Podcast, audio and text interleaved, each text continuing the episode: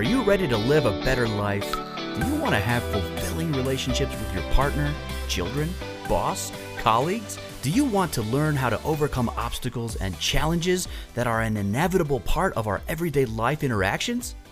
Do you want to be inspired and celebrate life? You have tuned in to the right podcast. Doris Horenstein, author of Moments of the Heart Four Relationships Everyone Should Have to Live Wholeheartedly, is ready to do just that. Sit back, listen, and enjoy the learning as Doris shares her stories, Jewish wisdom, and a bit of the Hebrew language and makes this world her classroom. This is the place to better your relationships with everyone around you, starting with yourself. And now, here is your host, author, educator, and public speaker, Doris Horenstein.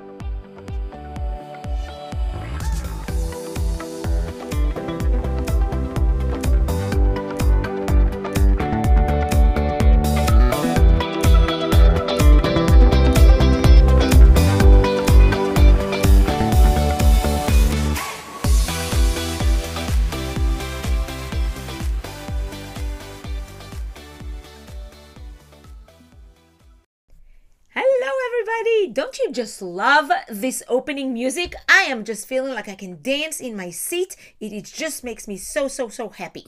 Well, let me tell you, the happiness continues. I went to see a movie, Little Women, in the theater this past week with a girlfriend of mine. This movie, I think, was uh, nominated for Academy Award for Best Film. I'm not sure if they won, but uh, it was fabulous. And the story follows the book and it takes time it takes place at the civil war. And when we left the movie my girlfriend said you know i didn't like enjoyed the movie. I couldn't relate to it. And i looked at her and i said what? I related to every moment of it. And i want to tell you why. Several levels. So if you're going to see this movie don't you worry. I'm not telling you about the movie but I'm just going to talk about some concepts that to me were made an impression. So, first of all, of course, I love the clothing, even though, you know, not my time, but I just love the, those dresses. But it's about a family with four daughters, and I have three others, uh, three other sisters and a brother. So I know the feeling of being with sisters uh, the stories about the family that the father left and was you know joined in the army. And my dad sometimes was gone and serving in the army in israel so it's a little different. But the idea of the mom taking care of the family is was not a new feeling for me. It's something that i could relate to. And of course the another piece is that the lack of money uh, it showed you know that some on some occasions the fa- the girls and the mom instead of having a feast in their own home uh, and some food they brought the food to yet another family who didn't have much.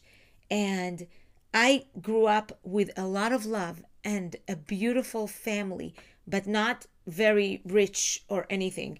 And so so i could relate to it so much so much. The connection between family members. And I want to ask you, growing up in your with your family, were you connected to your sibling? Did you have a sibling? Maybe you didn't. Maybe you still maybe you're a teenager listening to me right now when you say, "Yeah, I either love my sibling, love my sister, love my brother or oh, no, I can't stand them." And of course, if if you're saying that, I would love to challenge you to understand that if it's a good sibling, you know, and you just have a teenage fight or sometimes little kids fight, know that that too shall pass. In the movie Little Women, there was clearly a disagreement between two of the sisters, but you could see that their love and their commitment to one another was beyond the argument. Even one of the sisters ended up marrying the man that the oldest sister was perhaps interested in. And at, at some point in the past, they were together. But still, that did not interfere in the relationship of the family. So there's a value of a family. And just recently, I was talking about the idea of a tree growing up in the middle of my living room. And I talked about that tree was not a money tree and it was like a really kind of fun story that I'm not going to tell now but maybe in a different podcast if you listen I told that story. But it's the idea of a family that shows love and the tree is is symbolizing the relationship in the family and the trunk is maybe a parent or something you can lean on right? And and the roots are are the values that you grow up and that you learn and what nourishes you and I want you to think about your family. Even if you didn't have money or do have money, it's it's what nourishes your family. What is the connecting? What is the glue that puts your family together? That you say to yourself, I want to be with them even if we don't agree about stuff. Right? I mean, when you think of, of Judaism, the the first Jewish family, right, are matriarchs and patriarchs. Abraham, together with Sarah, not all of it was uh, good, right? Quite dysfunction, dysfunctional, if I may say. And Isaac and Rebecca and Jacob and Rachel and Leah, lots of stories of disappointment and hurt, but still, they are the family. Even sometimes when things don't go our way, right? Here it is Jacob with the children and Joseph being thrown into the pit. And then only when they leave Israel, Canaan, and they go to Egypt is there some kind of reconciliation. And then what happens? They go into slavery. And so so that idea of, of in the movie, that family connection, just stroke such a deep chord within me. And and love over money was another value that I shared with the movie Little Women it's do you marry for money or do you marry for love? You know, can love sustain you or do you need to have the the money? And and I think and it was you could see that one of the actresses eh, was going through that discovery herself, you know.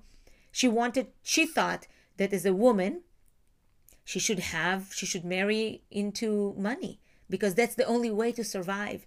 And then she realizes that it's the love that really is the winning force and that what sustain us throughout time. And I want you to think about your choices that you make.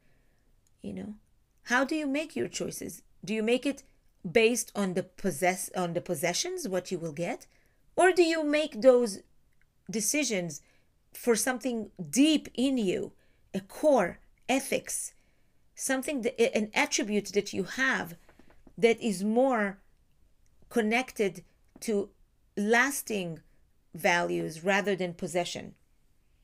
And of course, another common, common thing between me and, and, and why I enjoyed Little Women is, of course, the process of writing the book and the pride and the love and the excitement about printing a book.